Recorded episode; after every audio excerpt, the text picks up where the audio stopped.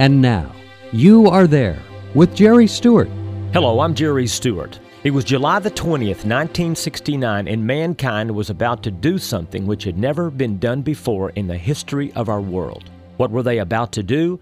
In a moment, you will know because you are there. Hello, Jerry Stewart here. Stories are a powerful way to teach and a great way to be reminded of our own duties and responsibilities as American citizens. That's why I love to tell true stories of our American history to remind us all that we are the greatest nation in the world, yes, but we won't stay the greatest nation unless we all do our part. Want to hear some great true stories of America? How about 70 stories? For just $19.95 plus $5 shipping and handling, I will send you my 70 favorite stories. Order now, and you'll also receive a copy of my book, What We Must Do to Save Our America. Just call my order line now at 817 995 4607 or order online at www.jerrystewartusa.com. That's my autographed book and 70 of my favorite true stories of America on CD for just $24.95. The number again, 817 995 4607. Please call now.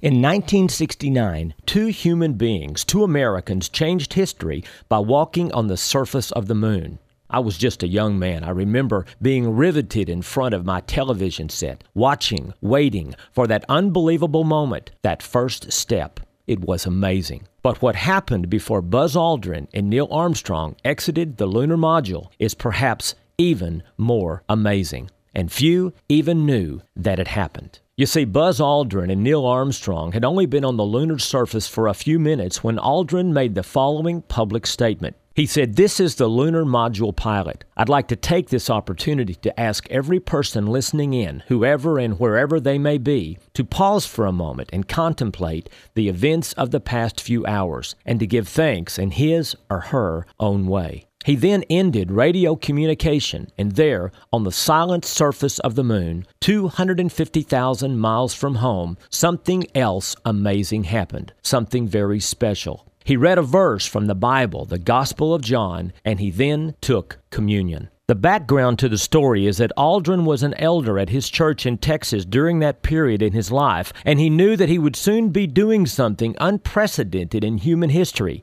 He felt he should mark the occasion somehow, and he asked his minister to help him. So the minister consecrated a communion wafer and a small vial of communion wine, and Buzz Aldrin took these with him to the surface of the moon. Here is his own account of what happened. He said, In the radio blackout, I opened the little plastic packages which contained the bread and the wine. I poured the wine into the chalice our church had given me, and the one sixth gravity of the moon, the wine slowly curled and gracefully came up on the side of the cup.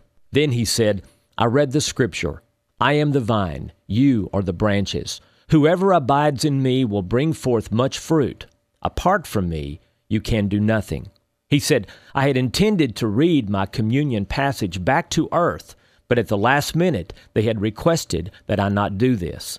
NASA was already embroiled in a legal battle with Madalyn Murray O'Hair, the celebrated opponent of religion, over the Apollo 8 crew reading from Genesis while orbiting the moon at Christmas. He said, I agreed reluctantly. He went on to say, I ate the tiny host and swallowed the wine. I gave thanks for the intelligence and spirit that had brought two young pilots to the sea of tranquility. It was interesting for me to think the very first liquid ever poured on the moon and the very first food eaten there was the Lord's Supper. He finished with this thought. It's interesting to think that some of the first words spoken on the moon were the words of Jesus Christ, who made the earth and the moon and who, in the immortal words of Dante, is himself the love that moves the sun and other stars. I am the vine, you are the branches. Whoever abides in me will bring forth much fruit. Apart from me, you can do nothing. Words, certainly, to consider and contemplate, whether you be on the moon or on the earth. I'm Jerry Stewart, and now you know because you are there.